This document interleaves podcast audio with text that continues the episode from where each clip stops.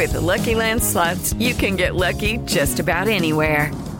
This is your captain speaking. Uh, we've got clear runway and the weather's fine, but we're just going to circle up here a while and uh, get lucky. No, no, nothing like that. It's just these cash prizes add up quick. So I suggest you sit back, keep your tray table upright, and start getting lucky. Play for free at LuckyLandSlots.com. Are you feeling lucky? No purchase necessary. Void where prohibited by law. 18 plus terms and conditions apply. See website for details. ¿Sabes por qué nos gusta enchilarnos? Esto es Curiosísimo, el podcast con Carla Mancilla. En Curiosísimo el podcast, todo nos interesa, así que escucha esto. El chile es uno de los principales, si no que el principal ingrediente de muchísimos platillos mexicanos. Y si no lo lleva en su elaboración, en una buena salsa puede darle ese toque picante a nuestros alimentos. Esto es algo que a muchos mexicanos nos encanta. A nivel mundial somos conocidos como amantes del chile y es que aunque parezca indescifrable por qué nos gusta esa mezcla de placer y dolor al enchilarnos, existe una explicación científica para ello. Según estudios de la Universidad de Pensilvania a cargo del psicólogo Paul Rosin, ha demostrado que pasamos por el mismo estado cuando sentimos alivio o dolor. De acuerdo con Rosin, el picante estimula tanto el dolor como el placer, esta forma de obtener placer se conoce como efecto reverso hedónico. Bajo esta misma línea, un estudio de The Wall Street Journal muestra que cuando se estimula el dolor y el placer se genera dopamina. La dopamina se asocia con la recompensa, así que cuando superamos la parte del enchilamiento, nuestro cerebro nos recompensa con satisfacción.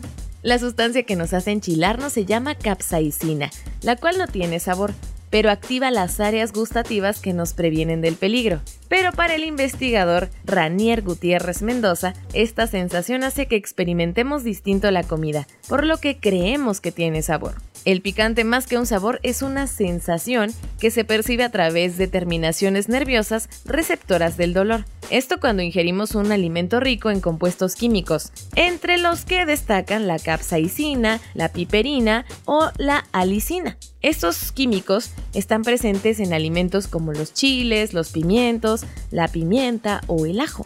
Cuando se estimula el receptor de la capsaicina, este responde enviando señales al cerebro que se traducen en una sensación de quemazón y picor en la mucosa oral. Al mismo tiempo y en bajas dosis, se produce un aumento en la producción de endorfinas. Estas son moléculas responsables de la sensación de bienestar. Y bueno, ya que estamos hablando del picante, ¿es bueno o es malo comerlo? En personas sanas, el consumo excesivo de comidas picantes puede perjudicar la mucosa del tracto gastrointestinal, y puede propiciar náuseas, vómitos, dolor abdominal, úlceras, diarreas y hemorroides. Asimismo, algunos estudios relacionaron el abuso a largo plazo de la capsaicina con el cáncer de estómago. Por tanto, el consumo excesivo de alimentos picantes está especialmente contraindicado para personas que sufren lo siguiente: úlcera gastroduodenal, gastritis, síndrome de intestino irritable, reflujo, hemorroides, problemas hepáticos, mujeres embarazadas o en periodo de lactancia y esto por supuesto también está prohibidísimo para niños menores de 6 años. Ok, pero no todo es malo, porque existen beneficios de comer picante, ya que estimula las secreciones gástricas, por lo que el consumo de alimentos picantes en cantidad moderada puede ayudar a favorecer las digestiones. Por ejemplo, el jengibre favorece la digestión y previene las náuseas y vómitos derivados del embarazo o de las quimioterapias. Además, es antibacteriano y antiséptico, en específico el wasabi o el jengibre, por lo que su uso es útil en la prevención de toxinfecciones, en la preparación de pescados crudos muy comunes en la gastronomía japonesa. También el picante ejerce una acción antiinflamatoria a nivel arterial y activa la circulación. Utilizar especias picantes puede ser un buen sustituto de sal. Esto puede favorecer un mejor control de la hipertensión arterial. ¿eh? Además es un analgésico natural. Su acción calmante del dolor se debe a que engaña al sistema nervioso central actuando sobre los receptores del dolor, por lo que dicha sustancia también se emplea en fórmulas farmacológicas en patologías como psoriasis, artritis reumatoide o neuralgias. También se estudia para minimizar las llagas y aftas bucales que surgen después de los tratamientos oncológicos de radioterapia o quimioterapia. El picante es un activador del metabolismo energético. Alimentos como la mostaza o la pimienta pueden activar una de las enzimas claves en la regulación del metabolismo y el control energético, por lo que nos puede ayudar en el tratamiento del sobrepeso, la obesidad y alguna otra enfermedad metabólica como la diabetes, ya que también modula los niveles de glucosa en sangre, o sea que tiene demasiados beneficios. Lo que debes saber sobre el picante es que se puede medir. La SHU es una escala estándar para valorar el grado de picor de un alimento. Países como México toleran chiles de hasta 20.000 SHU.